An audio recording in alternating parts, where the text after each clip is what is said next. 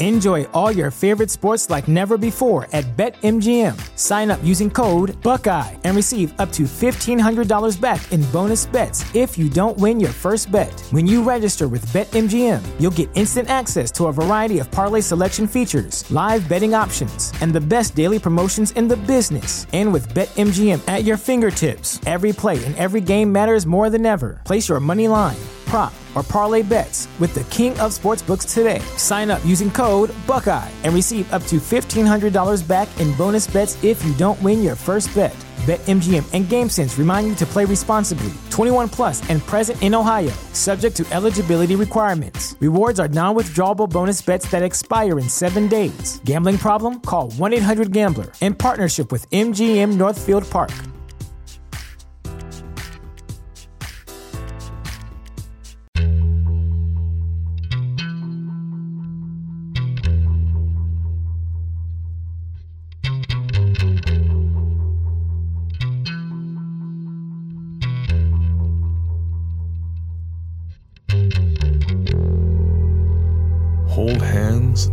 Close your eyes. It's half past midnight, and you're listening to the Ghost Story Guys.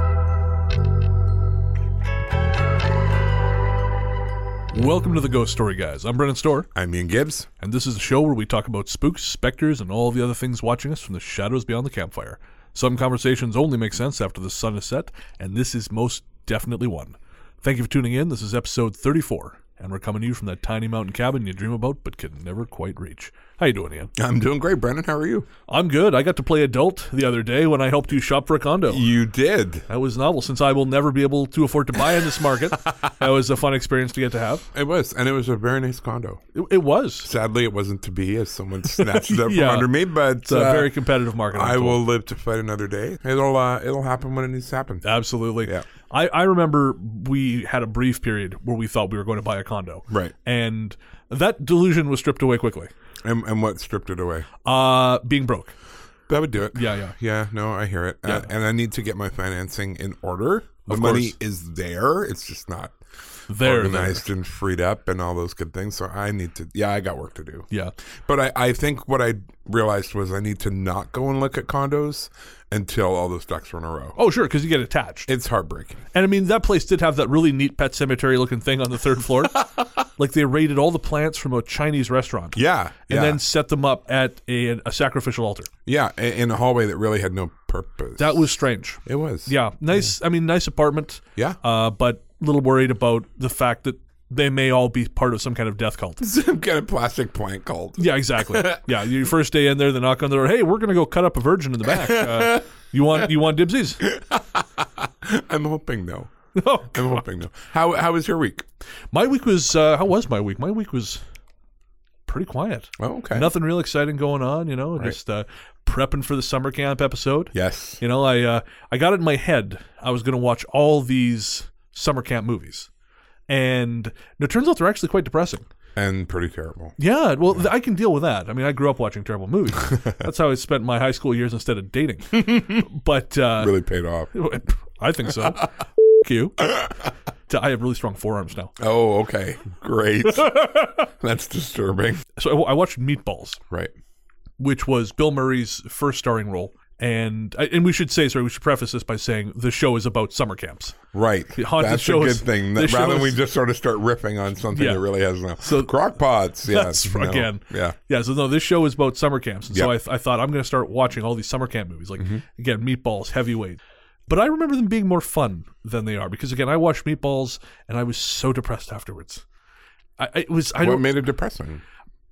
It's it's kind of like watching porn. You're watching people other than you have a real good time. Yeah. This is not for me. No. I, yeah, I get that. Yeah, but uh, anyways, so th- there was one that just killed me. The plot was such that I, I just thought this is this can't be real, but it is. It is the second sequel to Meatballs, Meatballs Three, Right. Summer Job, Yeah. and it is about a porn star whose ghost returns to Earth to help a nerd lose his virginity. Kind of like um, Heaven Can Wait, but with a porn angle? Yeah, like Heaven Can Wait, but but mediocre in every way, Yes. and, and failing failing even at being sexy. Wow. It, it was I I kind of it's hard to find Chuck. Uh, but I managed to find a copy on YouTube, and so I was just I'm flipping through, and uh, it's terrible. It's not funny. It's not sexy. It's it's again, it's terrible in every way. However, it did lead me to a fun situation, and by fun I mean horrible.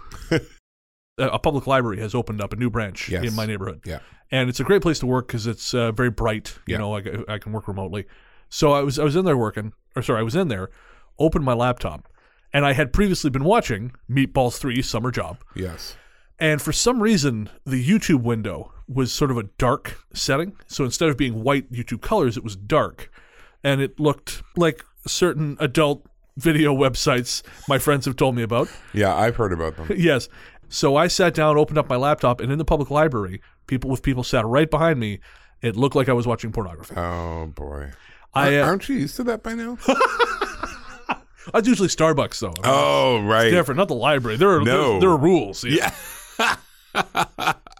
Funny to say that though. I was talking to this dude I know at at the Starbucks, and uh, they actually have had to kick guys out for masturbating. What? yes. How would you be that comfortable in a public space that you're like, yeah, I can whip it out? I hope I never know. Wow. Yep, that's got nothing to do with ghosts, folks. This is just reminding you that the world can be a horrible place, no kidding. a horrible, gross place. Gross. Yep. Well, on that note, as we were saying before, this episode is about uh, haunting of summer camps, and uh, this actually turned out to be a lot more fun, and not a lot more fun than I expected. Um, I because I, when when you brought it up, I thought, no, that sounds cool, but I wasn't expecting what how unique a flavor the camp stories would would have. Yeah. and so I think uh, it's I think it's gonna be a long episode too. So I, I but I think So for people listening, that's either a good thing or a bad thing. yeah, or they're hurling their phones into the sea. how they feel about yeah, us. ordering a new one. and in order to give the episode a uh, that that summer camp vibe, and because Florida has come up a few times lately, Yes. the song we're going to be featuring today is called "If I Ever Get Out of Florida," and that's by the artist Just Fern, who is out of Pittsburgh. I found Fern actually when I was putting together a Pittsburgh show for my radio show, Largely Right, the yeah. Truth. And uh, her new album, Feminology, just came out on Bandcamp. You can find her at justfern.bandcamp.com. And it's such a fun album Cool. for it's yeah for an independent or for anyone it's a fun album but especially when you realize this is an independent artist it's just a ton of fun and uh, i think you guys are going to like the song so when we come back from the break the haunting of summer camp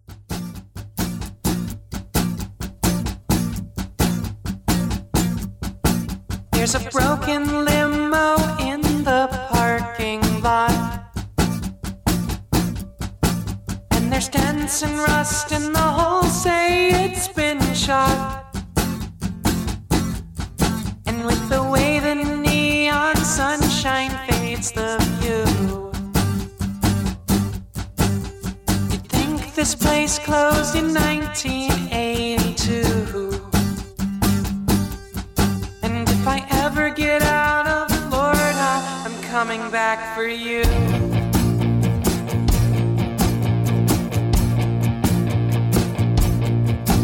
There's a swamp reclaiming all our stolen land. It's making its way for our Wi-Fi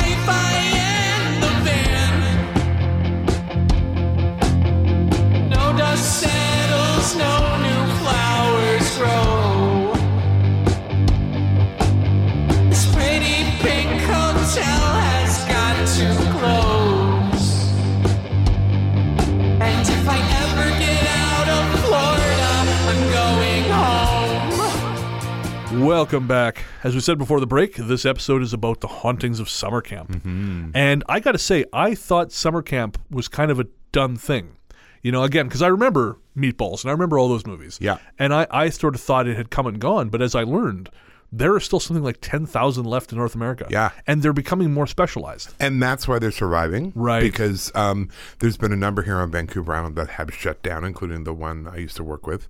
Really? Um, yeah, over the years, because they aren't specialized enough. Oh. And you need money to Of become course. specialized. So that's the problem. So we, the generally, the general religious ones run by churches, those are all suffering. because there's no money to improve them. They're at least 50 or 60 years old. Right. They're not able to specialize. Um, And, and religion itself, and we've talked about this before. Right. Religion itself is on the decline. organized religion is is shutting itself I mean, you were saying that's one of the reasons you left the church. Yeah. is because they refuse to change. Yeah, absolutely. And then there was no adaptation. It was minor changes like, well, if we get better copy, Right. more people will attend. And it's like, mm, if we paint the deck chairs yellow, the Titanic is still sinking. Right. So yeah, it's not going to make a big difference. Yeah, no, I, I was really surprised, and, and w- it's kind of funny because in Meatballs, and again, Meatballs is is you know from I love that this is your cultural reference. but it's the only summer camp movie I watched. it's the only one I can handle. I'm a delicate flower. yeah. But uh, so in Meatballs, there's there's a story of uh, you know the poor struggling summer camp. Yeah. And across the lake is the wealthy summer camp. Absolutely. Camp Mohawk. Absolutely. With a lot of really offensive Native American stereotypes. Yes. You know, they they're doing a war dance as part of their cheer. Oh, my They've Lord. got headdress. Oh, it's bad. Not It's good. bad. Mind you, I remember being in England in 2011. We went to the Christmas Panto. We were there for Christmas. Oh, Christmas pantos are completely racist and off. The, They they did um, no, they're horrible. Peter Pan. yeah, they and, do Peter Pan or Cinderella, and, and, they came out doing the thing with like the I'm not going to do it, but they, like, they had literally had feather headdresses, Yeah. and they were doing that thing where they make like make the war cry Yeah, with yeah, the hand over their mouths. Yeah. I was shocked. No, I was looking around waiting for someone to kick in the door, and then I realized, no, I'm in England. Yeah. no one here cares. No one cares. Oh, Be- I think because we live amongst that culture, yeah. Of to course. them it's it's like Aborigines in Australia. It's an It- exotic It, has thing. It do- nothing to do with. of them. course, yeah. Yeah. But anyways, getting back to to Camp Mohawk. Uh, Oh, and they're colonial pieces of garbage. yeah, that, That's that the other yeah, reason. that too. Yeah, Yeah, they're used to oppressing culture. so it's very true. Not really a big deal. I can say that. I'm from there. I was born there. so- My wife's English. there you go. Yeah. Yeah. It's, Um, it's what we do best. It's true. Anyways, in the film, the poor camp, Camp Mohawk, and in the beginning, there is a newsman because this is this was apparently news in 1979, interviewing the people from Camp Mohawk, and Right. they're talking about how it's it's a premier camp at thousand dollars a week, and they Right. have butlers and all this crap. And then when I was reading about modern summer camps, some of the literature that Luke provided, thousand dollars a week is like a minimum. Yeah. No, that's a bargain now. Yeah, for thousand dollars, you get to go to a house made of popsicle sticks. Yeah, where and- bears regularly attack. Yeah, and they feed you once in a while. Yeah, exactly. Yeah, that's a thousand bucks a week because it's on a lake. yeah, exactly. Yeah, the last of the lake's not privately owned. Mm-hmm. But uh, no, so I, I thought it was a fading out thing. But yeah, apparently more specialized camps and you know space camp and math camp and Drama camp and Yeah. everything. Now, did you go to camp as a kid? no, we didn't really we didn't have a lot of money when I was a kid, so we didn't. Uh, Well, you're already living in the wilderness. yeah, very true, very true. White trash wonderland that it was. but uh, how about you? Did you go to camp? I didn't go to camp as a camper. Um, where I lived in Alberta, uh, the Anglican church, who I was affiliated with at the time, would rent a camp for two weeks of the summer, and we would do a junior camp and a senior camp, and I went as staff. So Okay. I went to be a counselor. I got there. I'd learned guitar two weeks earlier, and I got there, and they were like, "Oh, you brought a guitar. You're the music guy." And I was Right. like, "Damn!" So that was it. And then it wasn't Ladies. until yeah, and it wasn't until I started working for the Anglican Church here that I was then uh, in charge of helping out with like hiring people for camp and running camp. I was on the board. Oh, and, really? Yeah, and I would also do the teen camp. I would be the chaplain for teen camp. Um, at the end of the summer, Right. But the camp was given to them by an old British guy, Of course. um, and his sister, and um, they lived on Thetis we were Island. uncomfortably close, as that seems to Yes. happen. Yes. Yeah. Yes. Because all the men were killed during World War II. Anyway, there's no proof that that happened here. no, no, no. Fair no, enough. Fair just enough. two older people living in a home together, alone in a one bedroom house. No, I'm kidding. It wasn't. it wasn't.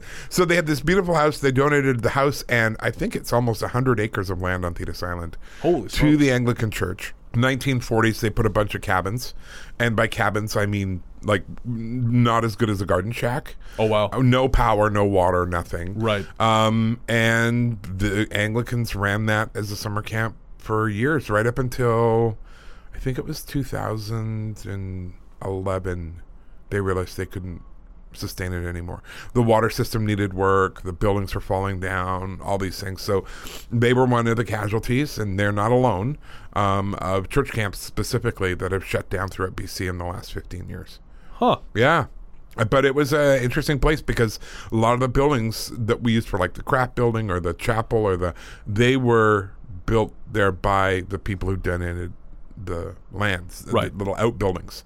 So they had a definite feel to them. What kind of feeling? The one building I really liked it. I felt very at home there. It looked out onto the water because it's right on the coast, of course. Um, and I really liked it. But there were other buildings I was not comfortable in at all. Oh, and I really believe the main house was uh, definitely the the couple who donated it. They were absolutely still there. oh wow, It was exceptionally creepy. interesting. Yeah. So I, whenever I would run an event, I used to do a Christmas camp there, and everyone had to sleep in the main house, of course, because it's the only one with power and heat. Right. I would move me and my family. We would stay in the nurse's hut, which was separate from the main building, Right. But very, very close to it. It had power and heat, but also it wasn't in the main building. I hated sleeping in the main building. Interesting. Yeah. So definitely had my own weird ghost stories from camp, but not as a camper. I never went as a camper. Huh. We were immigrants. We didn't do that. Yeah. No. Fair enough. And we were. And we were poor too. We were yeah. poor, so we didn't do that. We went camping as a family. My parents didn't ship us off. right. Well, I, I will say that really surprised me because, again, watching summer camp movies as a kid, I always thought it seemed really cool. Yeah. But I always thought it was something that just happened in movies. Right. You know, I because I was consequently you know, because we didn't have money to go places. I was very much a homebody. Right. Right. And so the idea of going somewhere without my family for three weeks seemed crazy to me. yes. And uh, but apparently this is a common. oh, thing. they go for a month. Yeah. Um, I remember e- having that same moment. I was in a ski resort in Connecticut, or no, Vermont, and there's a family from Boston, and they had that thick Boston accent. Oh, yeah. And I was like, oh my god, it's real. Yeah. Because it was that same thing. You Yeah. think it's just in movies. It was the weirdest thing. But I, I get that. And I always kind of thought camp would be fun to go to as a kid. But I mean, my parents would send us to day camps right. um, growing up, and they were pretty awful. It was like Lord of the Flies running through the woods. Well, that's it. Because in my head, I always had this idea about you know that's when you have you know your summer romance and Right. the girl you never see again. Right. But growing up a fat kid, I think I would have just been eating shit for a month, having rocks thrown at me, Right. and having people try and fuck with me for a month. Wow. Some insight into Brennan right that is there. terrible. it's okay because now I'm the star, baby. You are a big star. That just ground to a halt, like a body falling off a roller coaster. Fantastic. Big star. On that note. Luke found an incredible amount of summer camp stories. Doesn't surprise me. Um, I yeah, I mean, I, I because I thought it was a it was sort of a dead thing. I wasn't sure if we'd be able to find enough stories. Aw. But uh, Bless. Know I'm so worldly. Tell you all about street crime in L.A., but something normal humans do. No. not a not a No, clue. no. That's funny. But uh, no, we have a ton of stuff, and I think bizarrely we're actually starting way far away from America, where most of these stories take place. Yeah. in the Philippines. Cool. And away we go. In 1988, I attended a summer camp during my second year of high school. I grew up in the Philippines, and the camp was two days' travel away from where we lived. The first night, we slept at a sister school in the town of Makati, and the next day headed for the port of Batangas, where we took a ferry boat to the island of Mindoro. I had never been so far away from home, and that makes what happened next even more unlikely. And I am probably getting a lot of these names wrong, so No, you're actually you're saying exactly the same way I would. So well, no, that's not encouraging. no, that's not. Apologies to our. Philippine listeners. More than a million people live on Mindoro now, but in 1988 it was much less developed, and the camp was outside Calapan, which is now a city but was then only a town. Even today, the road to the camp, which is now a seminary, is still unpaved, and in those days all around it was lush green forest and coconut trees. Once we arrived, camp assistants brought us to our dormitories, and for some reason I had a strong feeling that the place was familiar to me. That feeling grew stronger when I passed the room assigned to our rector, and I started thinking about things which were strange. As I said, it was the first time I had been to this island, so it is very strange for me to be experiencing deja vu, and yet I was. Immediately I spoke with the rector, asking him about the strange things which were coming to my mind. I asked him if the land originally belonged to a wealthy couple that lived there before the Japanese War, and if they had a daughter. Also, I asked if the room he was using now was used as a clinic during the Japanese invasion. The rector looked at me straight in the eye and said all of that was true, then wanted to know how I knew. I explained the deja vu I'd felt from the moment we entered the barracks, and also told him about the images in my head, which included the location of his room and a piano in the basement. The rector told me the seminary grounds had been donated to the church by the original owners when their daughter, an only child, died young. There was a piano in the basement. It was the one she used to play. Very cool. Yeah. Kind of the same thing. The wealthy couple leave the land and it becomes a church camp. It's exactly that story. Oh, there's another story in here, which is uh, same thing. It's the actor who, and it's mentioned in the story, but it's the actor who played the grandfather in the original Parent Trap, Oh, okay. and his part of his estate became uh, uh, school and summer camp. Very cool. Yeah, I mean, I guess that's sort of the way of a lot of things. Is Yeah. you know, all these huge parcels of land just end up smaller and smaller, and Yeah. some of them end up with. Uh, I mean, it, it annoys the shit out of me that churches get them, but you know, what do you Not so do? much anymore. No, that's true. Getting back to Mindoro, it makes you wonder. I mean, is it a past life thing, or is it uh, sort of a psychic, just sort of a you know picking up on things in the ether? Yeah, and that's what happens to me. I would, if that was me, I'd go there and I would get pictures of all that. but I wouldn't know what it would mean. Yeah, Um. So yeah, is it a past life or is it something trying to communicate? Who knows?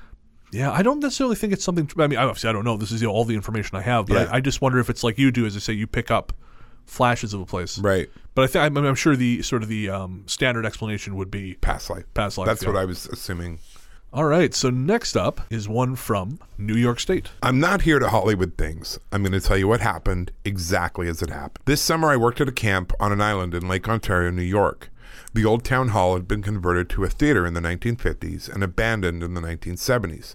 So by now, it's lost to weeds and overgrown plants. Naturally, my friends and I decided to explore it. We did this several times, and each time we went back, something weird would happen. And so instead of just telling you everything, I'm going to tell you the three incidents that I witnessed firsthand and that I completely believe. Incident number one. My friend Griff and I found a secret hatch that led under the stage, and as soon as we opened it, the temperature dropped drastically. All that was under the hatch was an enclosed room with a ton of spiders and damp ground. Nothing interesting. But while we were exploring it, we heard footsteps, loud and distinct, coming from way up above in the attic, which is the old bell tower. Number two. While exploring the tower itself, I wanted to ring the bell, so I pushed my way towards it through a crawl space.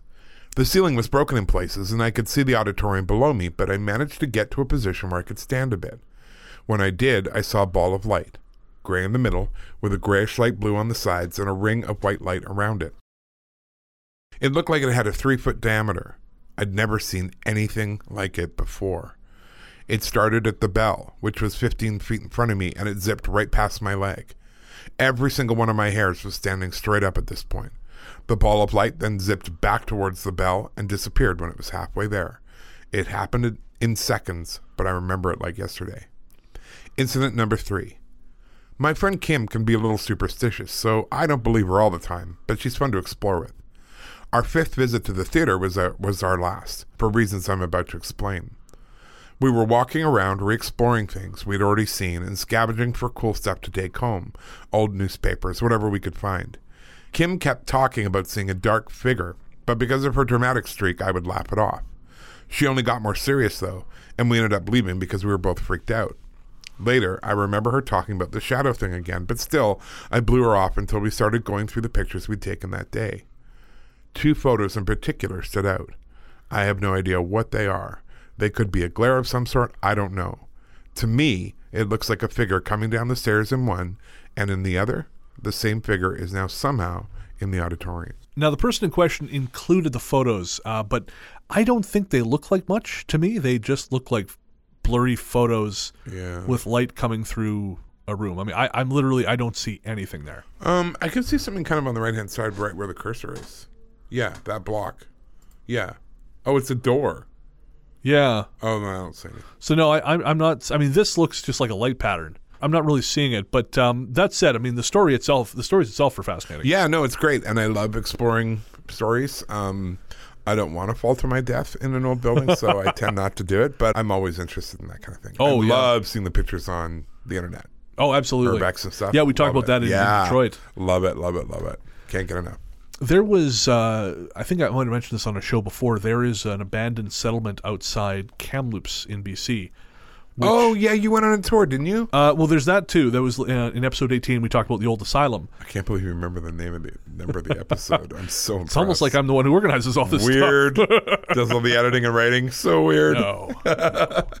but uh, yeah, no, that was episode 18, uh, the city by the lake and other places to die. Which, if you haven't heard it, uh, worth checking out because that was a very cool tour. Mm-hmm. And uh, the photos as well. I mean, th- both myself and Drunk in a Graveyard had some pretty solid shots. But no, Are they doing more tours there? I believe they're doing tours regularly now, but I don't know for sure. I would. I would do a weekend thing and go. Um, It, it'd be worth it. Yeah. no, it's just because again, they don't do ghost tours. They Right. are adamant that it is not haunted. No, of course they are. But it just a, it's a fascinating place. But Yeah. the place I was thinking of actually, is a settlement. You can't get to it by road now. The, the company that owns the land has blocked it off. But Right.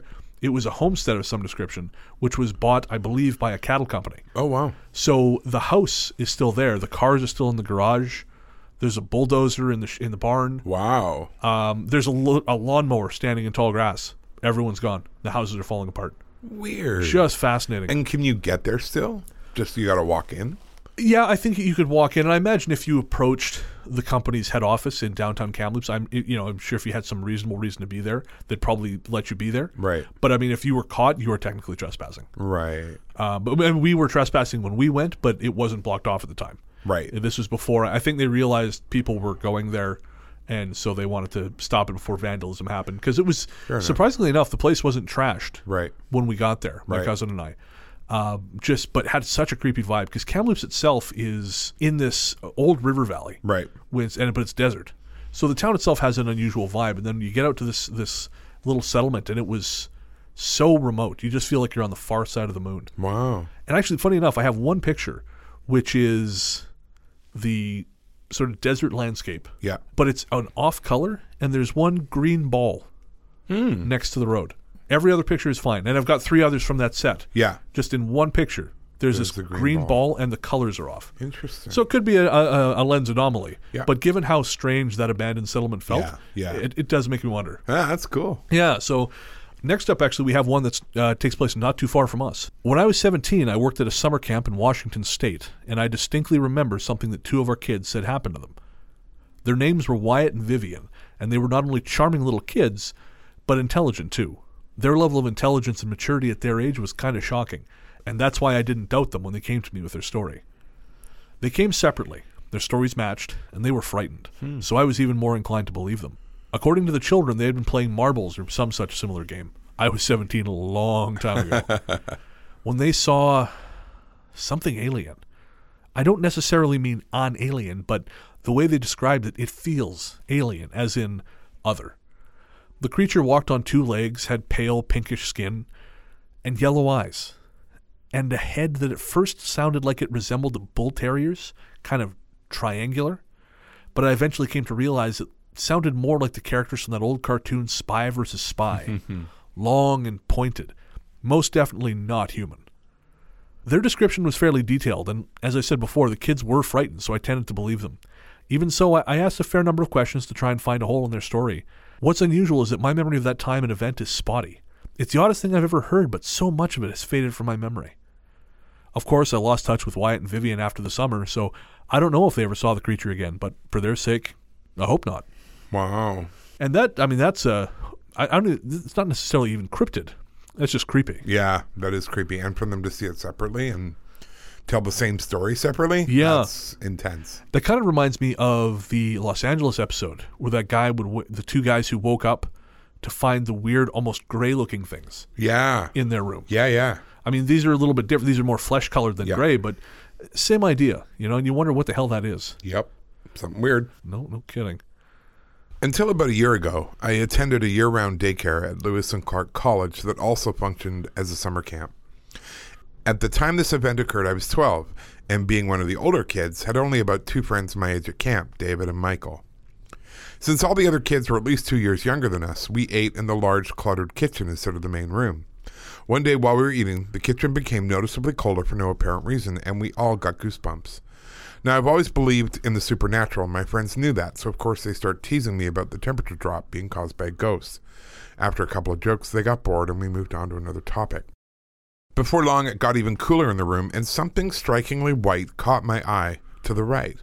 I punched Michael in the arm, and we all watched as a translucent man walked by quickly, carrying what appeared to be some kind of cooking implement. He walked across the room without stopping, and then walked through the wall. Next door to the kitchen was a classroom, so we ran over there to see him again, but he was gone. We never saw the man again, but I always felt a presence near us while in the kitchen, and everyone except for David and Michael thought I was bonkers. You know, the the white thing that reminds me of the Detroit. There was that story Yeah. about the kids in the new addition to the house. Yep. They had the was it they heard, they saw a light in the closet or they heard a voice from the closet and then hmm. they investigated there was nothing but from the corner of their eye their eye they saw that white cloud thing dart Yep. And actually when I was at Lizzie Borden house once they started using the Ouija board, I started I seeing white move out of the corner of my eye. It was like Mm-hmm. Yep. the air pressure changed. Well, and it's it that is. I mean, we have better visual acuity at the corners of our eyes for evolutionary purposes. I've read that that, And- that uh, there is ultraviolet sensitivity in the corners of your we eyes. We pick up more and we pick it up faster, and it's they call it COTEP, right? Corner of the eye phenomena. Oh, okay. Um, it actually has a name because it happens so often. Right. So you'll catch something in the corner, and then what most people do is they turn to look. Of course, they don't see anything because you're using a different part of your eye, and you dismiss it. right. But in these rare cases, you catch something in the corner of your eye which makes you focus, and then if you're able to, or sometimes just because it's decided to let you see it, you can see full on. Interesting. I have never seen full on ever. I would kind of like to. I'm also kind of a coward. oh, I I would say it depends on what it is Very true. because after seeing those sh- three shadow people full on, yeah. that was genuinely frightening. No, I, I don't think I'd handle that well. I've felt them lots. I've heard them lots. Right. I've never seen in my full front acuity vision. Which reminds me, um, something happened to a friend of mine that was full on. Really? Yeah, so we'll take a just quick break. I'll tell you about Yeah. it. So my friend cleans houses, and they were cleaning a house out in Langford, which, Yeah. for those of you who don't know, is a suburb of Victoria. Yeah. And they were all alone in the house. It was them and the dog. Right. They were cleaning the mirror. They looked up, and a woman's face is right over their shoulder, Oh shit. taller than them. No one else is home. Right. They flip around thinking, because if they thought, oh, someone came home and I didn't hear them. So they turn around. There's nobody there. There's no one there except about four feet away from them is what they have described as the shape of a person, but looking like it's made out of opaque glass. yeah. Yeah. And they, it was, it was again, it appeared to be a woman's frame, taller than them, but they said they've never seen anything like this. Wow. And it just slowly faded, but it was there. It was A I wonder what the history of the house is and stuff like that. Well, that's the thing because my friend and I were talking about this, and we we we talk about paranormal stuff fairly Yeah, yeah, frequently. yeah. And they've had experiences, but nothing. This didn't have a feeling attached to it. It was just all of a sudden this person's there, and that's like when I saw the shadows because it Right. wasn't like I feel gloom and then they're there. It was holy shit, there's something there. Boom. And Yeah. that's what this was like. Wow. You know, you're you're you're looking. Oh, there's a person. There's not a person. There's a person made of glass. What the hell is happening? Yeah. and it's gone. Holy. Yeah, and they've since been back to that house to clean it. Hasn't happened again. But the dog didn't react. Nothing. Crazy. Yeah. Interesting. Wow. So who knows? So this story is the one we referenced earlier when we talked about uh, Yeah. Charles Ruggles and Yeah. uh, land he used to own. This experience is something I've carried with me for quite some time. The summer camp I used to go to was organized through my former preschool. That school also held a kindergarten, and the building was the final remnant of a large estate originally owned by actor Charles Ruggles. If you've seen the original Parent Trap, he was the grandfather. Marion was the name of the woman who owned and operated the school. She was an incredible person, and I have only good memories of my experience there. At Easter, Marion would arrange for the Easter Bunny to come visit us, and at Halloween, she would turn the entire basement into a witch's lair, where us kids could come down and make poison apples, really candy apples. Halloween was always really effective because she usually let her long black hair do whatever it liked, so it was pretty wild. And she also owned more sequined outfits than anyone I've ever known. Marion was a loving woman, but she was no pushover. If we misbehaved, we got timeouts, and we knew she disapproved. That hurt more than the timeouts, I think. Marion passed on when I was seven, but thankfully she left the school, summer camp, and everything to her daughter, who had worked at the school for a long time and wanted to continue her mother's legacy. Because of this, my parents signed me up for summer camp as they always had. Part of our instruction involved what the teachers called storytelling boards, and when they weren't in use, they were stored in the back room. One day that summer, while my friends and I were waiting to leave on a field trip, we decided to sneak into that back room and play with the storyboards. When the coast was clear, we opened the door, flicked on the lights. Kids are such shits. and walked over to the farthest left hand corner of the room where we climbed a bench to reach the storyboards on a high shelf. As my friend and I were reaching for the boxes, the lights went out, and we looked toward the door to tell our other friend to stop messing around. Marion, who we all knew had been dead for several months, was standing there. Hmm. She was as solid as you and me, and seemed to be almost glowing, or at least creating her own light in the dim room. She wore one of her black sequin dresses, her hair wild, her hands on her hips, as she would normally do before telling someone off for misbehaving. Wow. My friend and I were frozen in fear. All we could do was stare. Finally, the friend who was supposed to have been watching the door screamed and bolted towards the other door, away from Marion. Once she did, the lights came back on and Marion was gone. Needless to say, my friend and I ran from that room as fast as we could and never looked back. I attended summer camp at this school until the age of 13 and never did see her again, but then I also made sure to behave myself. You know, it reminds me of something that happened at the camp I was helping out in Alberta. We always had to sit in the gazebo between the boys' side of the camp and the girls' side of the camp. Right. And you'd usually have to sit there till one or two in the morning Why? because the boys or the girls would try and sneak over Of course. to visit each other. That's amazing. So it really So happened. That's it, nice. It really know. did happen. So we would sit there and we would like, hey, you know, and then they'd freak out and run back to their cabins. But this was sort of an ongoing thing. You knew Yeah, yeah. Cops this and was robbers. part of it. Yeah. Until one year, it got really, really, really dry that summer, and we had uh, coyotes coming into Oh. the camp and scratching at doors, looking for food, looking for water, and um, we told the kids this the first night of teen camp. We're like, just so you know, you know, this is what's going on. So if you have to go to the bathroom at night, go with someone else. Stick to the paths. Don't go into the woods. Um, we sat in the gazebo that first night. Nothing.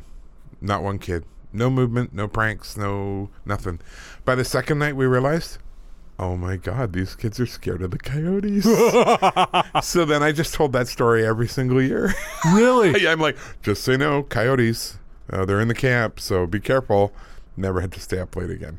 Oh, it's amazing. It was awesome. I mean, it's a little disappointing because I just love the whole teenage stupidity part of that. Yeah, but if you have to get up at like six in the morning and you're up until two and you have to do that seven days a Yeah, week. that's no good. no. I don't get up at six in the morning anyways. so No, I know. There is a six in the morning. I don't know if you knew that. that sounds like propaganda to me. Prove it. You don't have documentation.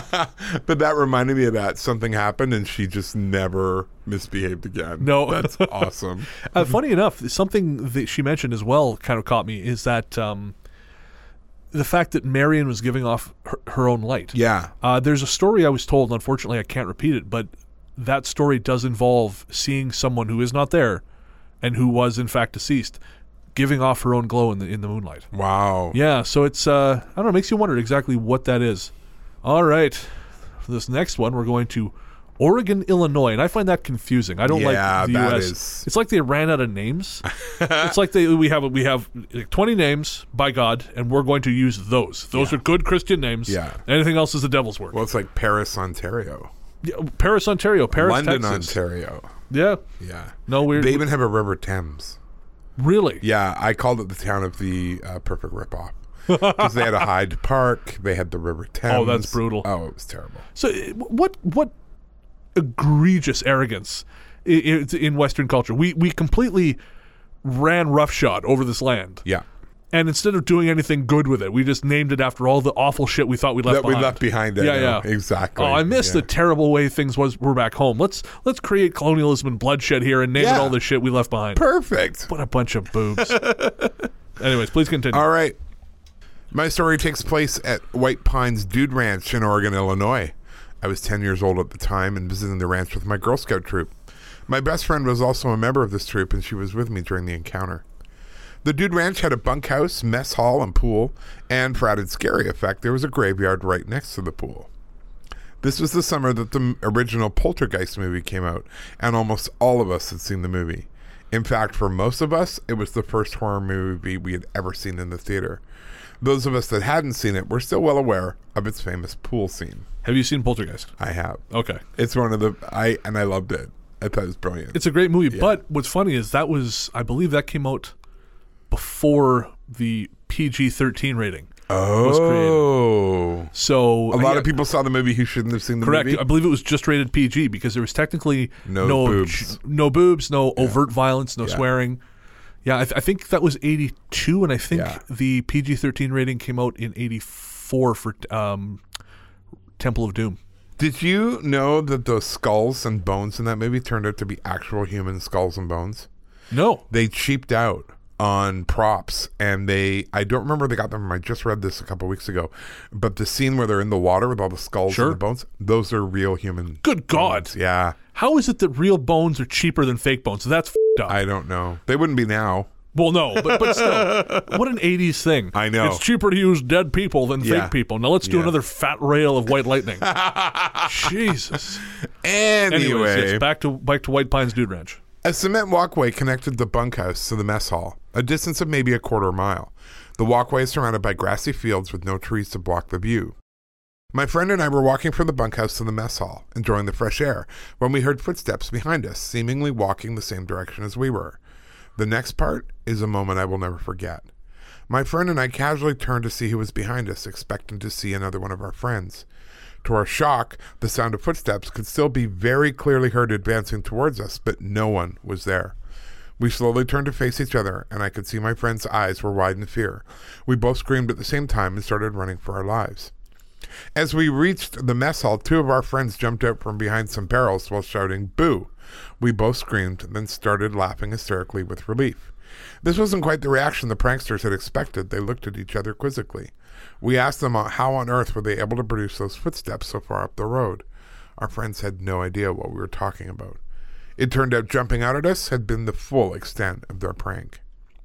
This was not my first paranormal experience, but it was the first one that I shared with another person. When something happens to one alone, even if one is a child, it's easy to chalk up the experience to an overactive imagination. When someone else is there to witness the event, it becomes a little harder to explain away. Yeah, no kidding. And we've talked about that. Oh yeah, right? yeah, absolutely. When something happens with someone else, it's very hard to uh, explain it away or ignore it. Not th- not not for want of trying though. Let no. tell you, Oh, God, no. I love in that. I just love that the kids had a prank set up. And Yeah. you know, then they they were outdone by whoever it happened. Like, haha, oh man, how'd you do all those footsteps? Oh, what now? What? Yeah. Yeah, that's uh, well, Not great. not great. No. So this next one is uh, I don't know where this one takes place. This one's a little more general. When I was 14, I went camping in the summer with the Girl Guides. I bet you did. yeah, I can't do that anymore. 200 meters is not as close as you'd think. Sorry. When I was 14, I went camping in the summer with the Girl Guides. We only traveled a few miles away to a place we had visited a few times for game nights. Each year, our guides would merge with the two others in the area for a huge campout for around five days. The place we were staying in was rumored to have a ghost in the main house, the story being that it only showed itself to members of the family. We were staying on the large estate near the woods, a fair distance away from the house. I had been there quite a lot and knew the grounds well. I was staying in a tent with the younger girls, ranging from aged 10 to 13, because I didn't have a tent of my own. The first day and night went smoothly. We built a climbing frame, lit candles in the dark, and played a game where we pretended to have landed on an alien planet. The next morning, me and one of the other girls got up early to collect firewood for breakfast, so we ventured into the woods on our own. We were joking around, grabbing wood as we walked, and ended up playing on the camp obstacle course, even though it was technically out of bounds. When we were done, we grabbed the firewood and started walking back to camp. The woods to me felt strange, and looked strange too. It was as if the place was slightly different somehow. I decided to try scaring the girl I was with, just messing around because it was fun. It worked, so she ran off and left me behind. While I was walking back, I saw movement to my left, then again up ahead. And as I was about to leave the woods, I saw, from the corner of my eye, there it is again, There it is again. a man wearing a white t shirt and cap carrying something long, maybe a shotgun. Then he was gone and no one was there. I'd seen stranger things, so I shrugged it off, and once I was out of the woods, everything went back to normal. I looked back, and the woods were as they should have been, not like they had been just a moment before. It's hard to explain, but they seemed newer somehow before, not so wild. And everything was misty, but without there being any mist around, if that makes sense. Mm-hmm. Grainy somehow. And I've experienced that in my old apartment building. Yeah, I used to describe it as like looking through smoke, Yeah. but there is no smoke. Yeah. On the second last day of the campout, we played the Landing on an Alien Planet game. I was on my own building a pretty awesome shelter when I realized I'd left my penknife in the tent, so I went back for it. This kid is tougher than me. Yeah, no kidding. When I got there, the kids I'd been sharing with were crying their eyes out, terrified.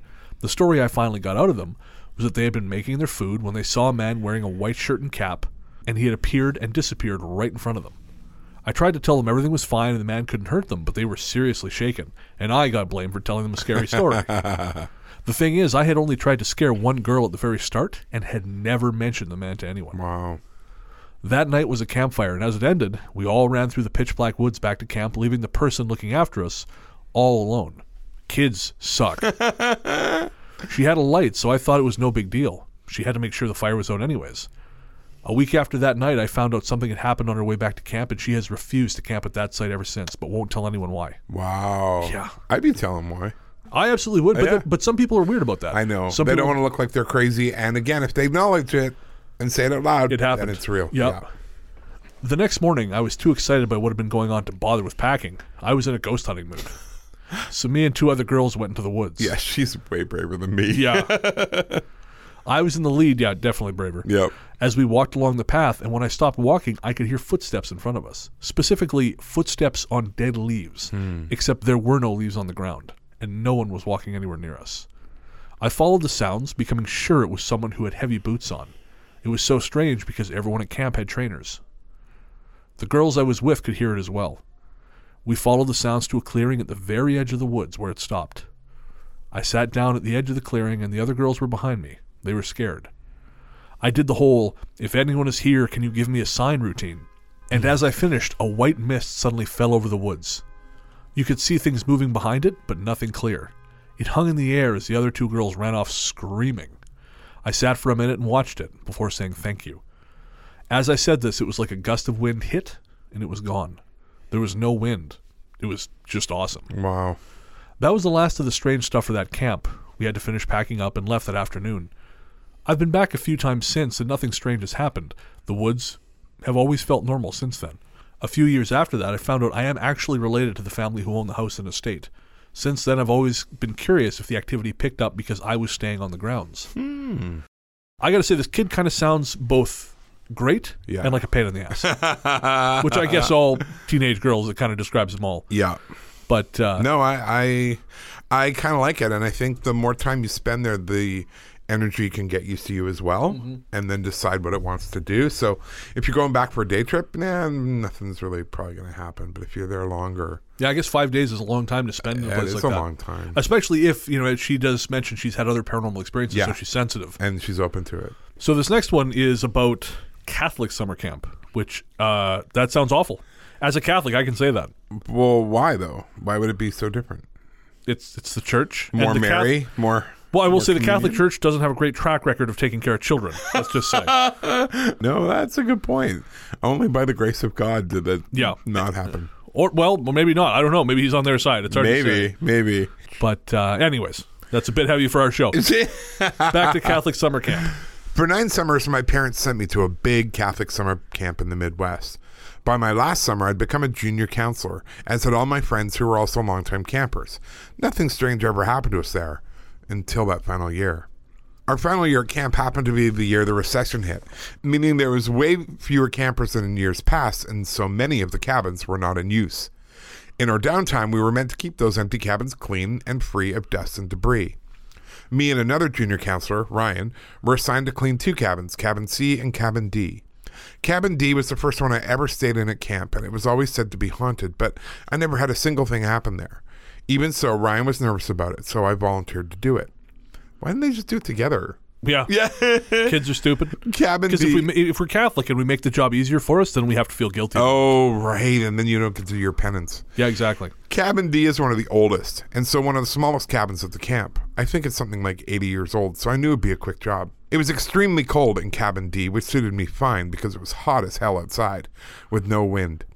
D was extremely dirty, so I got to sweeping, and after about 15 minutes, I heard what sounded like rustling. I figured it was the sound of a breeze starting up outside and ignored it. Then the screen doors on both sides of the cabin flung open and slammed shut. Wind or not, I dropped the broom in the middle of the floor and ran over to Ryan, who had watched the whole thing from cabin C. We decided this was a good time to take a break and found other things to do around the camp. Later that night, one of the senior counselors asked me to go back and get the broom as they were in short supply and used everywhere. My friend Matt, another junior counselor, decided to join me for the walk. Now, I hadn't mentioned the slamming doors to him because he would probably have chickened out of the walk. When we got to cabin D, we turned on our flashlights, opened the door to find the broom standing straight up on its bristles. Matt and I look at each other, and the broom falls to the ground. Matt wasn't all that bothered by this. He figured I'd left the broom like that to mess with him, as it's not all that hard to do. He grabbed the broom, we left, and as soon as we stepped out of one door, the other flew open and slammed shut, all on its own. We ran like hell. There seems to be a commonality to these camp stories, and there's a lot of running like hell. Oh yeah. Holy man. Oh yeah. Yet another reason I wouldn't have done well at camp. oh, hang on, Ghost. Yeah. Hold on. I'm not built for speed. Give me a second. Yeah, that's right. I'm built for comfort, not for speed. Oh, gross. Uh, this is actually another screen door story, but there's a twist to it. Okay. Two twists, actually. Ooh. Yes, and some cri- sweet cryptid action for the people who are into that. I love it. So this, uh, the story begins. This is technically not paranormal, but still, it was the most absolute terror I have ever experienced. It takes place at Ingham Lutheran Bible Camp, which is on West Okoboji Lake in Iowa. I was 10 years old at the time it happened. For whatever reason, the kids from our cabin, along with our counselor, were going to spend the night in the lounge room just off the dining hall. Early on in the night, we set up our pillows and sleeping bags on the floor there, then went outside for the campfire. The campfire was down the hill from the dining hall next to the lake. As we sat around the fire singing songs and reflecting on what we had learned that day, one of the camp counselors told us kids about the lake monster. Cliche, sure, but to sheltered Lutheran kids some 30 years ago, we bought it hook, line, and sinker. Nervously, we listened to the counselor tell the tale of some creature in the lake that comes out of the lake once every 60 years to take a kid, and of course, that year the monster was due. Oh. The counselors changed the mood back to song and prayers, but the fright button had been primed. We finished with a campfire, and all of us started walking back to our cabins, or in our case, the lounge off the dining hall. It was very dark as we walked through the trees and up the hill, so we talked to each other to keep from being frightened. It worked until we heard a blood curdling scream from behind us. The story of the lake monster came right back. Our counselor, sounding terrified, screamed for us to run.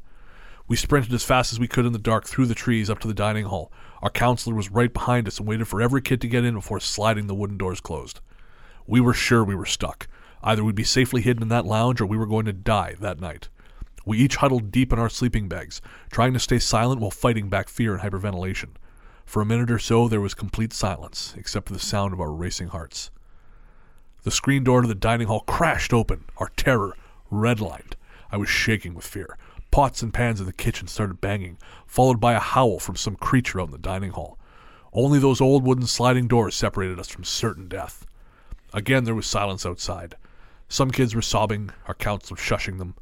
As I either fell asleep or passed out in fear, I don't know which, I could hear kids whimpering from across the room. We all awoke to comforting morning sunshine. The monster wasn't going to get us after all. Obviously, the whole thing was a put on by the counselors. If it wasn't, the police would have been called.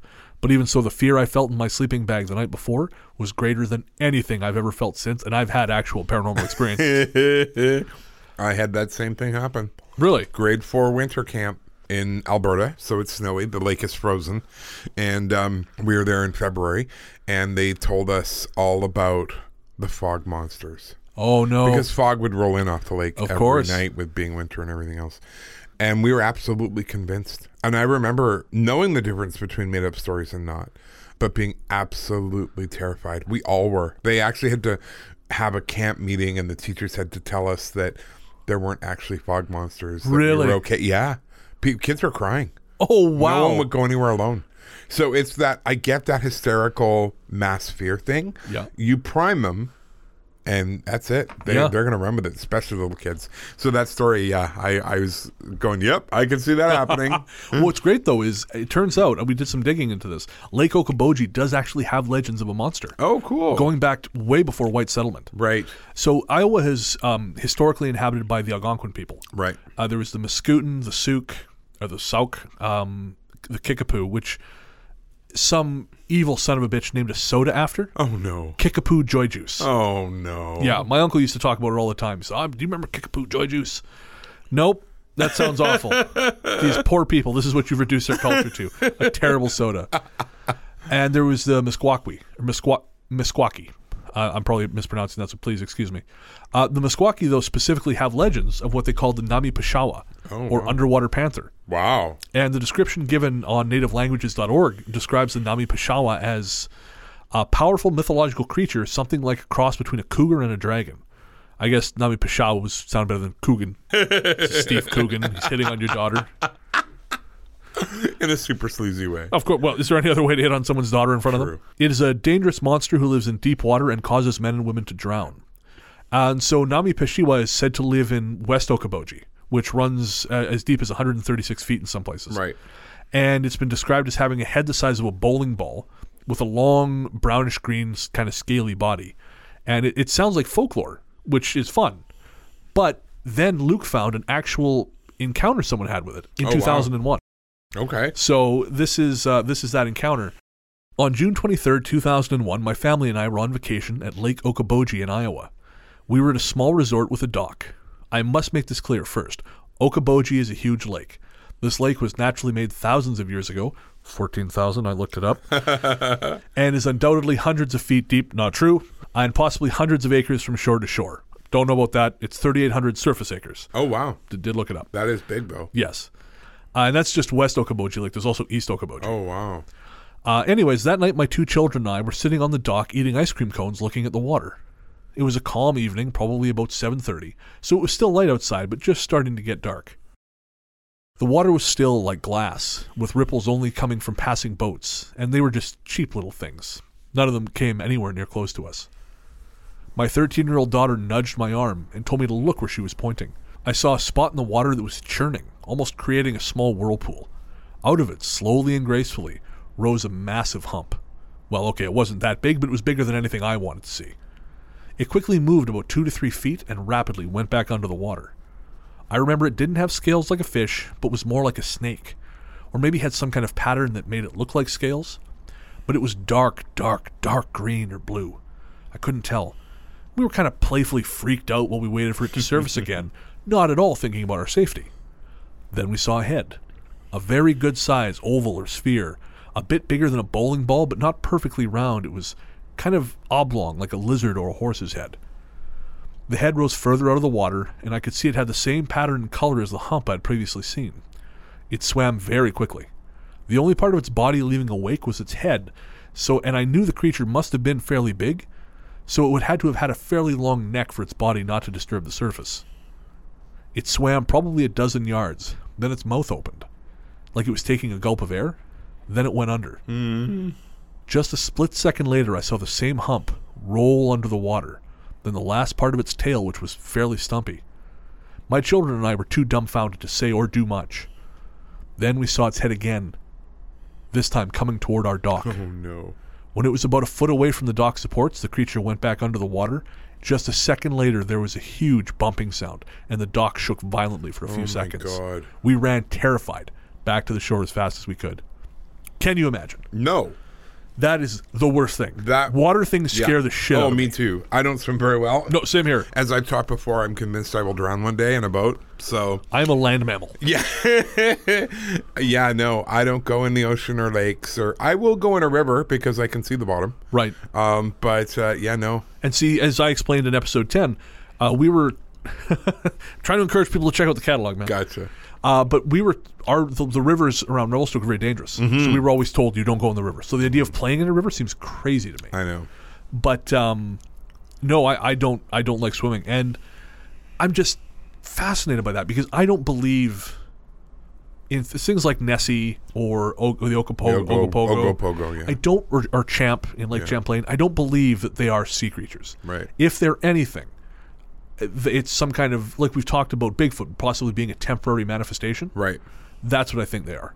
And interestingly, the whirlpool thing kind of suggests that to me because it's almost, Almost as if it's starting. yeah, exactly. Like it's coming from somewhere, like water's being displaced somehow. Right. Right. Right. Um, I don't know if I mentioned this in my book, A Strange Little Place, available everywhere fine books are sold. uh, but as I was saying, south of Revelstoke, there is a very paranormally active area called the Arrow Lakes. Yes, I've heard of that. And uh, one of the things people have told me, or, or someone told me, and someone I trust, and again, I can't remember if it's in the book or not, but they have seen a lake creature there. But they're one of the only people to have described that. right. And so I don't think there's an actual lake creature because the, the water isn't that deep. Right. I think it is a manifestation of, or just another manifestation of all the activity in that area. Right. Um, the only ones that really interest me are the ones people don't like talking about. And there was a sea monster show I watched, oh, 10 years ago, and I've, I've tried to find it since. I cannot Yeah. find it. In fact, I thought I had found the program, but that segment was missing. Oh So wow. I it must have got it wrong, but it was a lake monster, but the locals didn't want to talk about it. Ooh. And that is fascinating. I agree. That's the kind I want to hear about. yeah, when you've got merchandise, I'm, Yeah, I'm less yeah, yeah, concerned. you know, you got an economy to power. But when you got folks going, ain't no monorail and there never was. Yeah, yeah, Then, yeah. then I want to know. Absolutely. So that is the story from That's Lake cool. Okoboji. So that was a good find, Luke. Thank you. Yeah. All right. This one is about horse camp. During the summer when I was around nine years old, I was allowed to stay a week or two at a horse riding camp. The kind where everyone gets to look after a horse while they're there. We stayed in rooms with bunk beds and closets, four to eight girls per room. Thankfully, I was assigned to one of the smaller rooms and made fast friends with the other girls, two of whom were already 12 and 14 years old. During the cool summer nights, the four of us would sometimes huddle together and watch the lightning storms. One night, I don't remember exactly which, I woke up for no apparent reason and lay there a while, listening to the soft breathing of my roommates. Then, from behind a crack in the closet door, I see a flash of light. Once, twice. I was so scared I nearly wet the bed. The next morning, one of my roommates opens the closet and her camera was in there.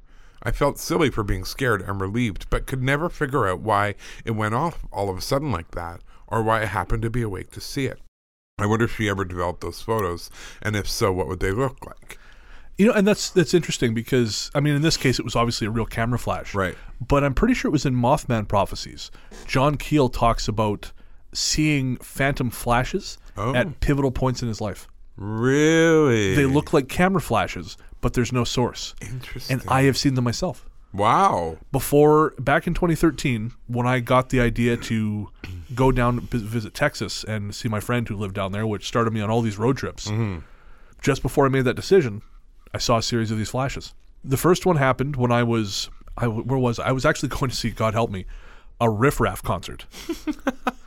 and I, I assume you don't know who that is. I actually do Oh, you do? Okay. is, Well, well, I'm so sorry. it was one for the books. Oh my and God. not the good books. No. It was like shitty karaoke. Yeah. He he literally at one point he drank from a bottle of Ketel One vodka and sang along to the Red Hot Chili Peppers Scar Tissue.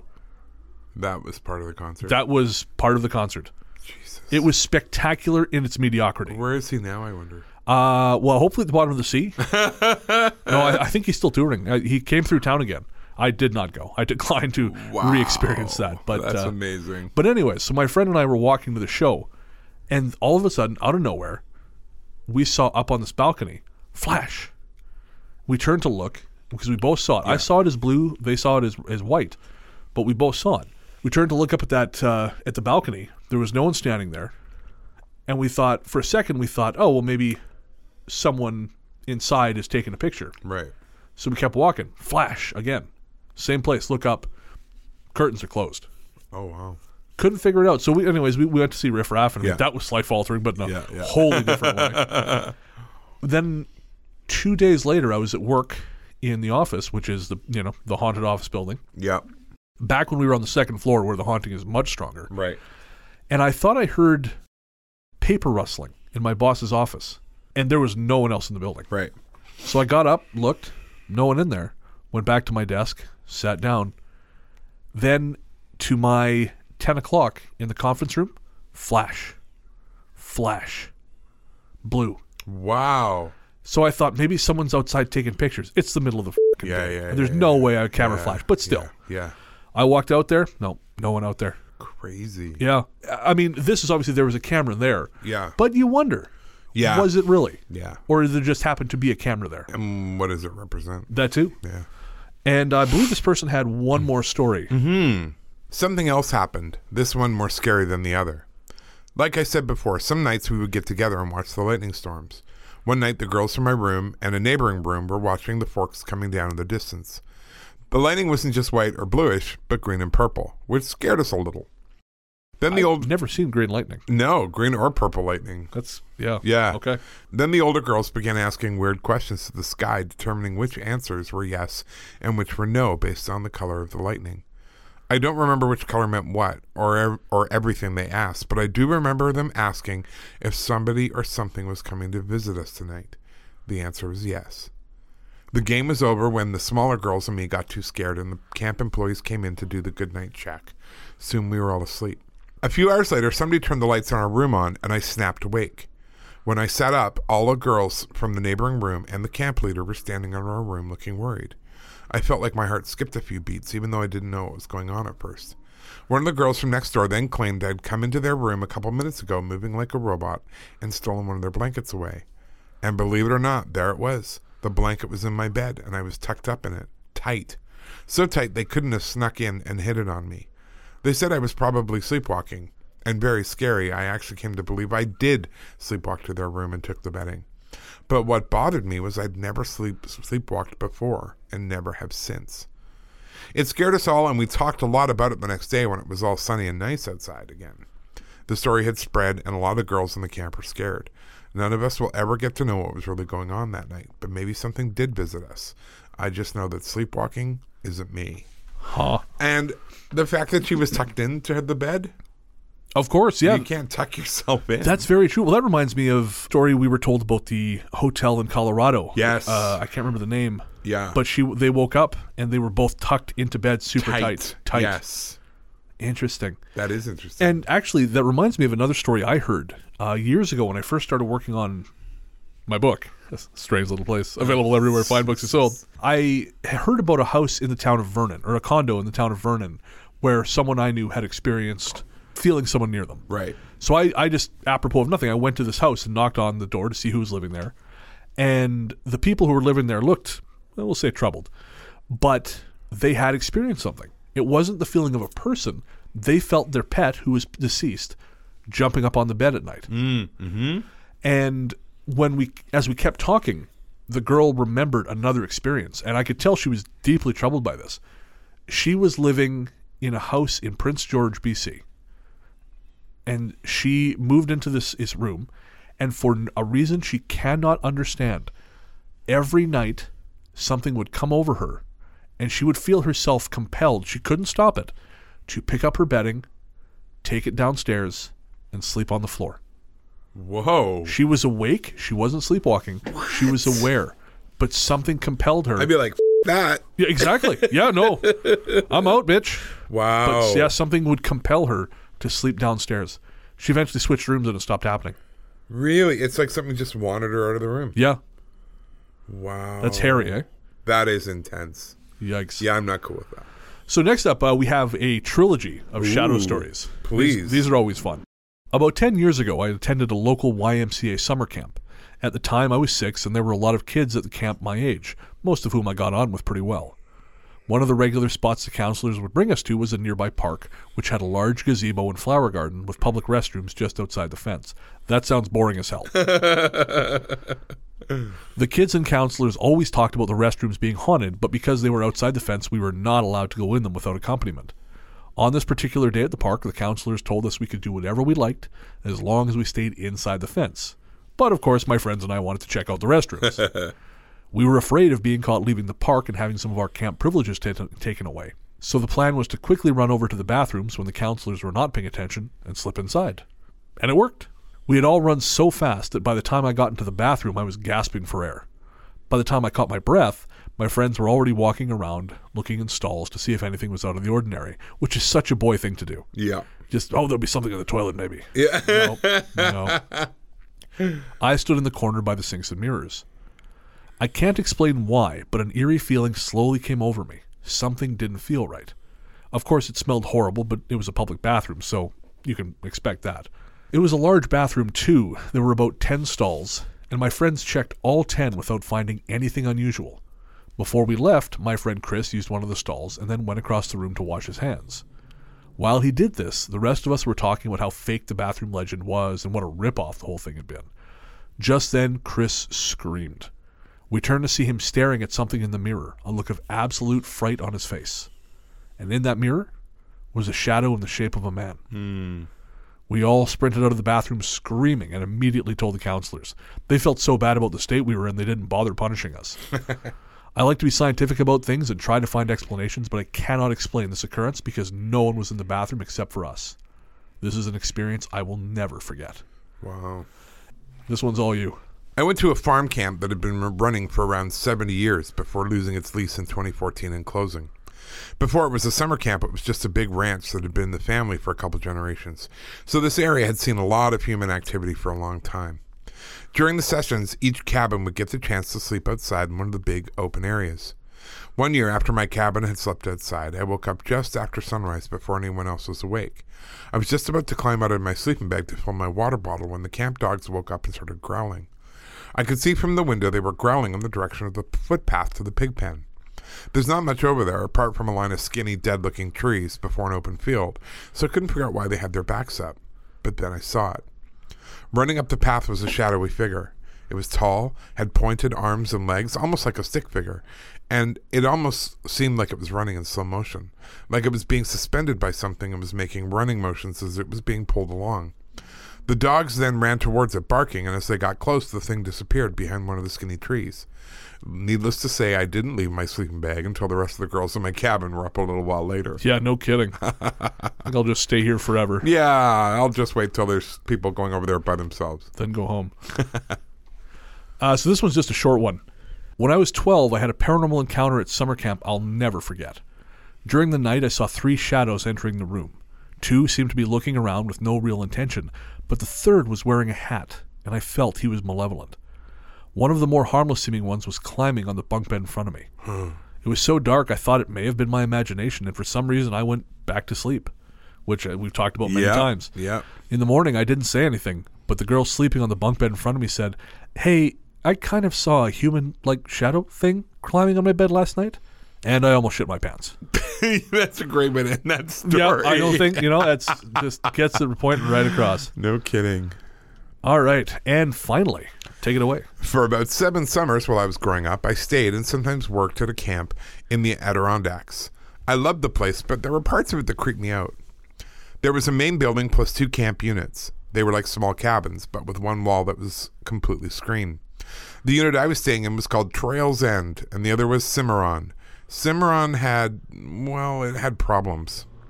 One year when I was a counselor in training, one hell of a storm hit, and Cimarron was the closest cabin, so we holed up in there. It was me, my campmates, and our substitute counselor huddled in the dining area. The walls were screened, so they weren't great protection from the elements, but at least we weren't standing in the rain.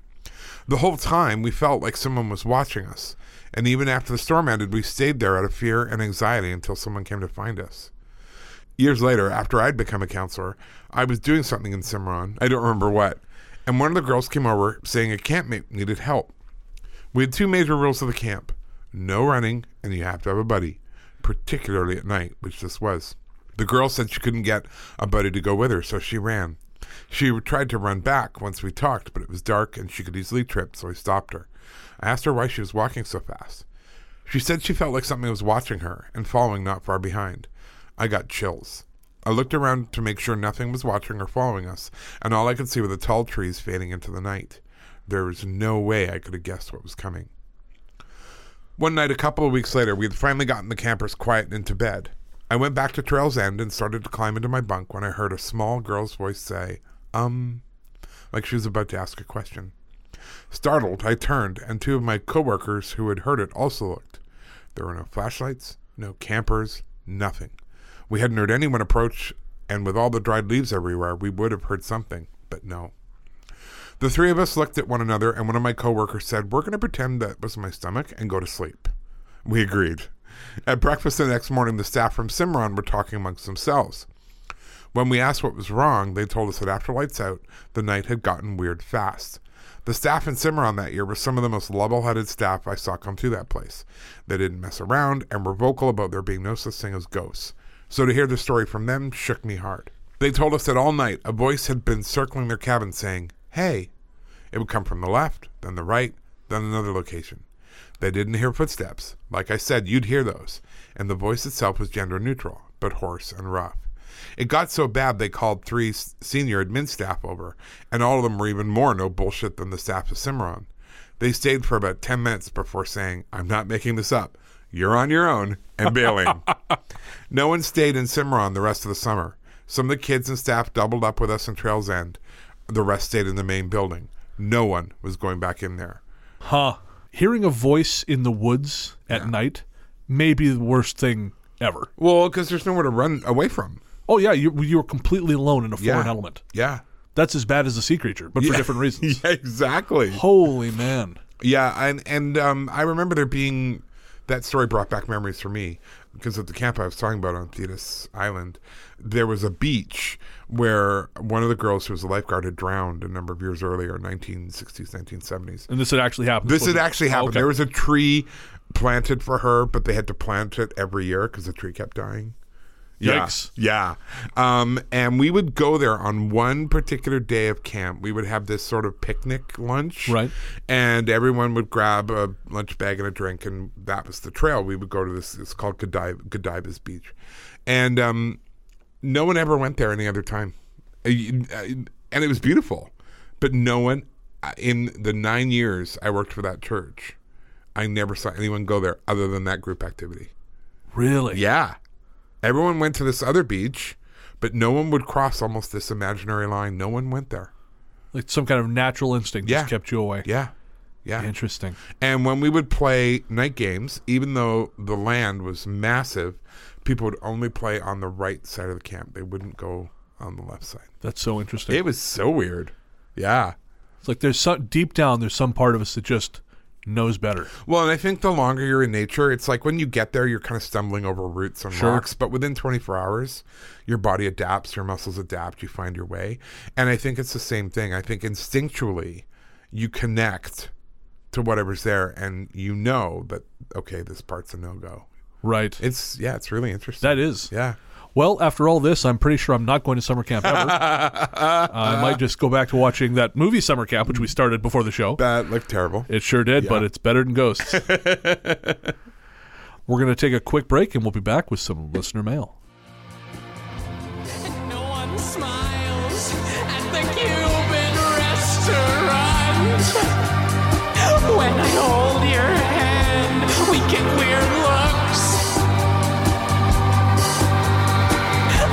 we're the last fags these old fuckers will ever see as they sink into their tombs.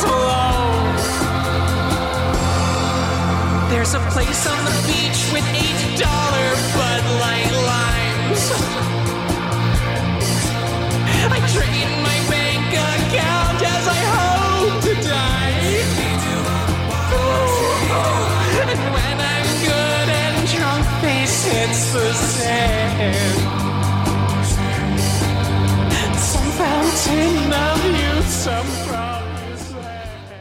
Welcome back. Thanks again, as always, to our researcher Luke Greensmith uh, for giving us again way more stories than we could ever use, which is amazing. He, man, you know, he- ever since we brought Luke on, Yeah. it's been fantastic because we have been able to do so much more. yeah, You know, and, and writing the show has become so much less stressful. yeah. You know, I mean, it's. I mean, this one I, I stressed a bit in the beginning, Right. Because But I you had, always stress. Yeah, well, I stressed more than usual because I was trying to to make it too much. Right. Because again, I had all these grand ideas about what summer camp is in my head, and I thought oh, we got to encompass all. And then I just thought, no, this is stupid. Right, okay, my friend told me you're being stupid. So thank you to Luke for all that. Thank you, Luke. If you want to get in touch with him, you can find him on Twitter at Luke Greensmith. You can also find him on Tumblr at lukegreensmith.tumblr.com. Moving on, it's time for some listener mail. Our courteous and efficient staff is on call 24 hours a day to serve all your supernatural elimination needs. We're ready to believe you. Our first email is from William, who emailed us before, or Bill, I guess, Bill, and he was telling us that we should book a few nights aboard the Queen Mary. Well, of course, we I have stayed there one night, and uh, I took my mother there, and now she is eager to go back for another couple. That's awesome. So uh, it's just a race between whether or not me or Ian Yep. gets there first. Uh, next up, we had some messages from Teresa. And Teresa, of course, runs the Peculiar Mayhem podcast. And uh, Teresa's great. You know, she uh, she sent me an email actually at my large the truth at gmail account. Right. And I just found it because Oh. I no one ever emails me there. Right. I, I do say on my radio show if you want to request a song, but no one ever does. Right. So I never check it. So Teresa, I just got your email and I will get back to you shortly. Uh, of course, we had an email from Casey, and uh, Casey wanted to know where she could send a shirt to be signed, which was pretty cool. She bought a shirt from our Threadless store, and now she's going to send it to us for us to autograph it. Cool. Which was pretty cool. So we do have an official Ghost Story Guys mailing address. Excellent. So if for some reason you've got something you want us to sign, you know, uh, power of attorney papers or uh, Um, Red Lobster gift cards. Oh God, yeah, or that, or that. Email us at ghoststoryguys at gmail.com and we'll give you the mailing address. Perfect. We had an email from Lindsay who heard our episode on road trip stories and had a story from Texas. So thank you, Lindsay. We will make sure to share that. And uh, Tori got back to us. Tori, uh, who of course will be on our bonus episode, which should be out, I'm hoping, next week. Perfect. I'm just waiting on some music for that. We're going to try some different stuff. But uh, Tori said, uh, You're fueling my dreams of having my own podcast. and Tori, I would listen to that. She should. Yep, yeah, 100%. she really should. We Yeah. will be your first guest. Absolutely. So we had stories from Caleb and Melanie.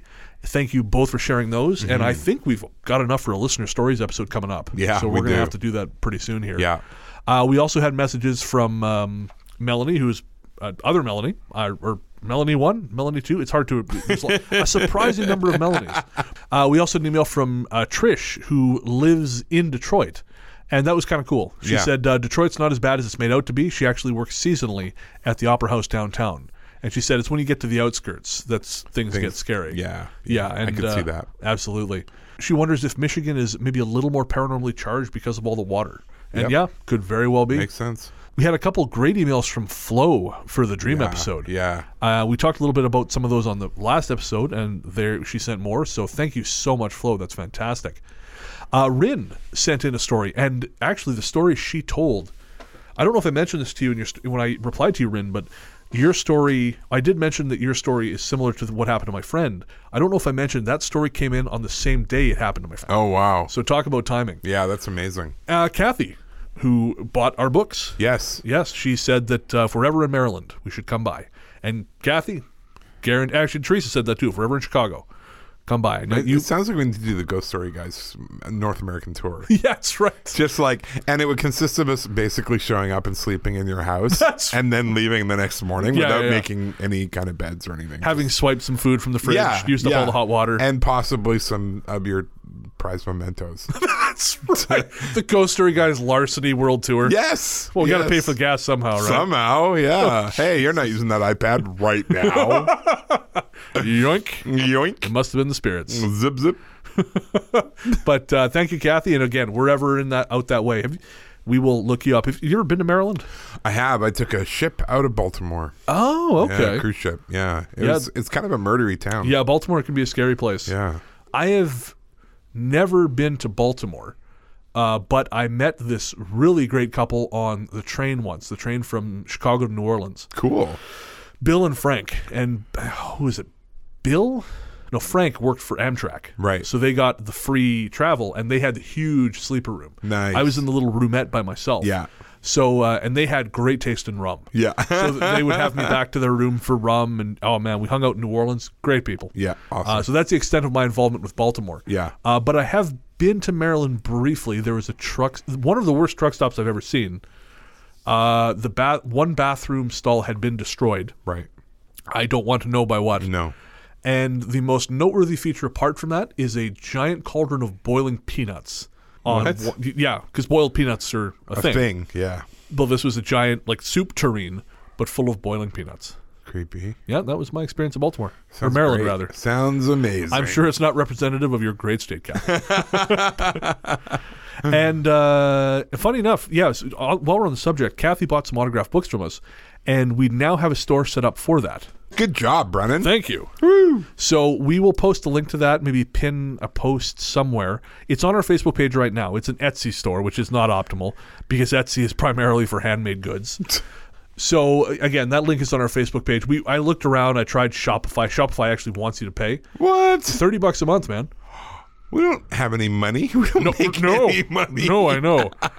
Uh, I mean, we we made I think total ten dollars each from those book sales. So and that's Canadian, not American. Yeah, so. yeah, yeah, yeah. No, so that's but- funny. Yeah, so we we do have the Etsy store, and eventually we'll have that set up so you can buy some stickers from us, and maybe we'll figure out a way for our Canadian customers to be able to buy shirts from there because I know Yeah. buying shirts from the Threadless store for Canadians Yeah. is a nightmare. It's really expensive. yeah, my friend, uh, a friend of mine back in Revelstoke told me the horrible ordeal that happened when she tried to order a shirt because the shirt got lost Oh no. and then turned up months later. Oh, no! Oh yeah, it was just a, the whole thing. So we're we're hoping to get something going for our Canadian listeners because we we sure appreciate you folks. Mm-hmm. And uh, as soon as we figure that out, we'll let you know. But in the meantime, you can buy Ghost Story Guys signed copies of A Strange Little Place, and whatever the hell your book is called. Uh, Victoria's Most Haunted. sure. Yeah. from our Etsy store. All right. And we had two more emails. One from Tiffany, who is very complimentary. She says she's a longtime Art Bell listener, and it's like we've both filled some of that spot for her. That's a huge compliment. That is a huge compliment. Yeah. I, I was actually on his show uh, back in 2016, and you were too, actually. Yeah. Midnight in the Desert. Yeah. uh, with Heather, and uh, that was that was pretty cool. Being able to say I was on, even though Art wasn't interviewing us. Heather's a great, very cool person. Yeah. and being interviewed by her was great. Yeah. Um, and being able to say we were on Art show. Yep. Uh, of course, I don't know if you're aware of all the shit that's happened with that show. No, okay, so that we'll talk about that off air. Um, two other things. Uh, I wanted to do a shout out to the RCMP in West Shore here in our area Oh yes. for being listeners and for enjoying it. It's it's filtered back to me through friends, so I just wanted to say hi to Oh, them. cool. That's very cool. And the other thing, my friend Steven works at St. John Regional Hospital. Thanks for paying attention, buddy. You're doing you're doing a good job. And it, we were recently looking at the stats. We have, for some for some reason, somehow, seen a, a big uptick in our listenership among the armed forces, Yeah. the American armed forces. I don't know how or why, but hey, guys, thanks for listening. Yeah, absolutely. And if you have any stories uh, you want to share, we'd love to hear it. I know I've been si- slowly collecting stories uh, from the Middle East, uh, ghost stories. And so if, if Cool. anyone, yeah, if anyone, there are not many at the moment, they're hard to find, but if anyone out there has any stories, we would love to hear them. Send them to ghoststoryguys at gmail.com. Perfect. Finally, we had an email from Deborah, and Deborah says that in the late 90s, her family lived in Ohio, and she had a good job working for a company which was headquartered in uh, Southfield, Michigan, near Detroit. She had to attend some function at home office, and while they were looking around the lobby of the hotel, they realized there were several cops standing around watching people at all times. And the shopping plaza across the street always had four or five police vehicles parked there too. And they decided they didn't need to spend that much time shopping after Yeah, all. good call. Uh, but there was one souvenir T-shirt that caught her eye, and she didn't buy it.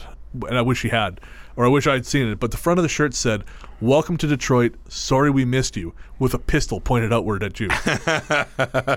Man, she also says in regard to Florida, a couple days ago I scrolled past a post on Facebook that said, "Drunken man in Florida kills imaginary friend, turns himself into authorities." Perfect. What a great state. That's Florida. The Florida episode, well, I don't know. Oh, man. that's going to be magical. Yeah. Yeah. Speaking of Florida, our featured song in this episode was If, I ever get out of Florida. by Just Fern. So cool. I would love that song. You can find her at justfern.bandcamp.com. The album is Feminology, and I really recommend you pick it up. It is so much fun. It's just a, a great, great album, and I think it's only seven bucks or something. It's, Nice. it's very cheap. It's and even if it's ten, it's absolutely worth it to support an independent artist. I found Fern while researching. I think I mentioned uh, Pittsburgh show for my radio show, and Pittsburgh has some really great bands. Cool. Really, un- I won't, I won't say undiscovered because they play around the area. Yeah. But people who you know they have fewer than a thousand plays on Spotify, and I think you guys are crazy talented. That's awesome. So I'm looking forward to, to doing that episode of my show. I guess that's going to do it for listener mail. yeah. In three weeks, we'll be making our first appearance at the Sidney Market. Sidney Night Market. Yeah, Sidney Night Markets. That's uh, June 14th, the Thursday, Yeah. at 7 p.m., right? Yeah. Perfect. Yeah. And that's uh, just north of Victoria. So if you're in the area, come and say hi. We'll sell you a copy of our book. And, well, I don't know. We might, I might not be able to sell mine. Well, maybe we can photocopy some and you can staple them together and sign that. Sell PDF copies. oh, man. Having a small print run sucks. Mm-hmm. But uh, either way, we'll be there hanging out. Come by and say hi and uh, shake our hands. And I don't know. Barbara Smith will be there. Of course, Barbara She's Smith, amazing. the very talented ghost story lady, Yep. who we will be having in studio at some point in the future to Yes. uh, when her new book comes out. I believe that's in the fall. Yeah, it's coming. Well, yeah, maybe sooner. I don't know. Either way, looking forward to, to having Barbara in the studio. So, yep, come check us out at the at the Sidney Night Market.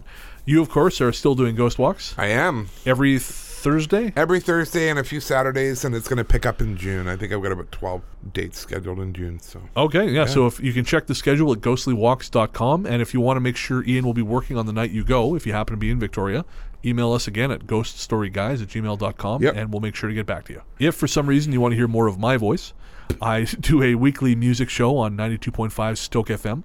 That show is largely the truth, and you can hear that on Wednesdays at 8 p.m. Pacific, either on 92.5 Stoke FM if you're in the local broadcast area, which I very much doubt, or on the web at stokefm.com. And it, it's looking like I will be live on air.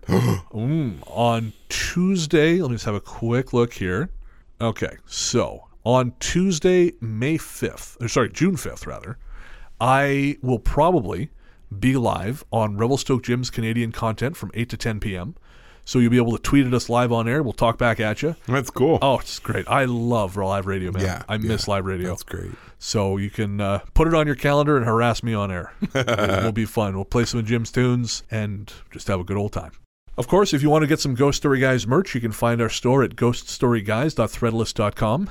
We have t-shirts and uh, we do have some stickers on Teespring, but uh, we don't have a direct link to that. Okay. So very helpful. Uh, but we'll figure something out. And if you do buy something, we're we will happily send you two Ghost Story Guys sti- stickers as a thank you. Just make sure to forward your receipt to us and let us know you want them. Of course, if you want unsigned copies of our books, you, you can find those on Amazon. Ian's is, of course, Victoria's Most Haunted. Mine Oh my is- God. damn it, damn it. Uh, mine's a strange little place, and I believe they're relatively cheap, and uh, you're helping support a good cause, namely my chicken wing habit and whatever the hell it is he does with his money. is there anything else? I don't think so. Just got to thank everybody. Right? Thanks as always to Podzontom Music for his lovely intro and outro music. You can find him online at soundcloud.com slash Podzontom Music. Uh, Peter just got back from a vacation to Italy, and it looked incredible. Nice. Oh, the lucky bastard. Thanks again to Luke Greensmith. You can find him on Twitter at Luke Greensmith and on Tumblr at lukegreensmith.tumblr.com. And I guess that's going to do it. Cool. We'll be back in two weeks with another show, and until then, Into the darkness we go. And if I ever get out of Florida, sunburned and tan, I'll carry you home if I can still stand.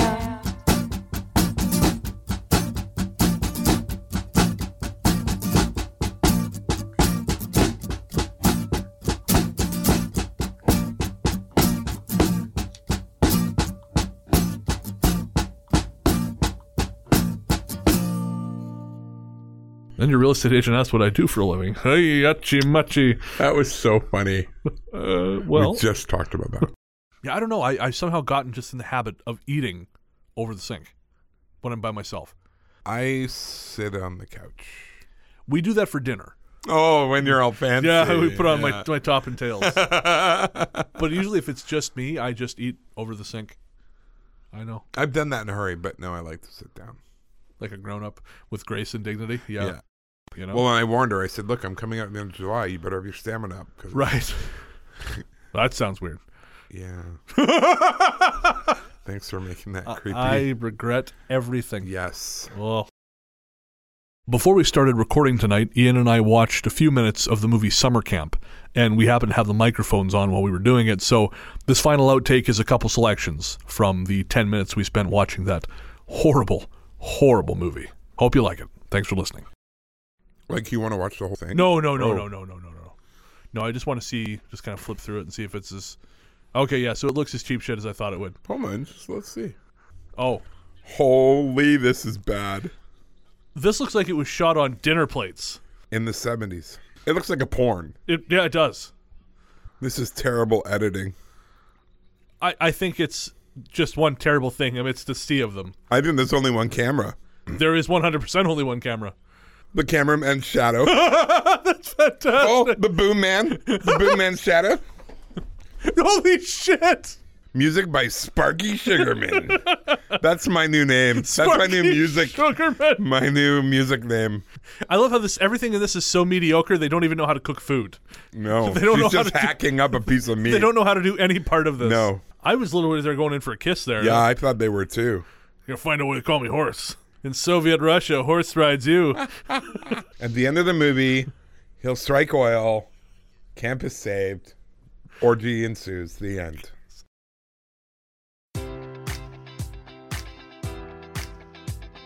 Enjoy all your favorite sports like never before at BetMGM. Sign up using code Buckeye and receive up to $1,500 back in bonus bets if you don't win your first bet. When you register with BetMGM, you'll get instant access to a variety of parlay selection features, live betting options, and the best daily promotions in the business. And with BetMGM at your fingertips, every play and every game matters more than ever. Place your money line prop, or parlay bets with the king of sportsbooks today. Sign up using code Buckeye and receive up to $1,500 back in bonus bets if you don't win your first bet.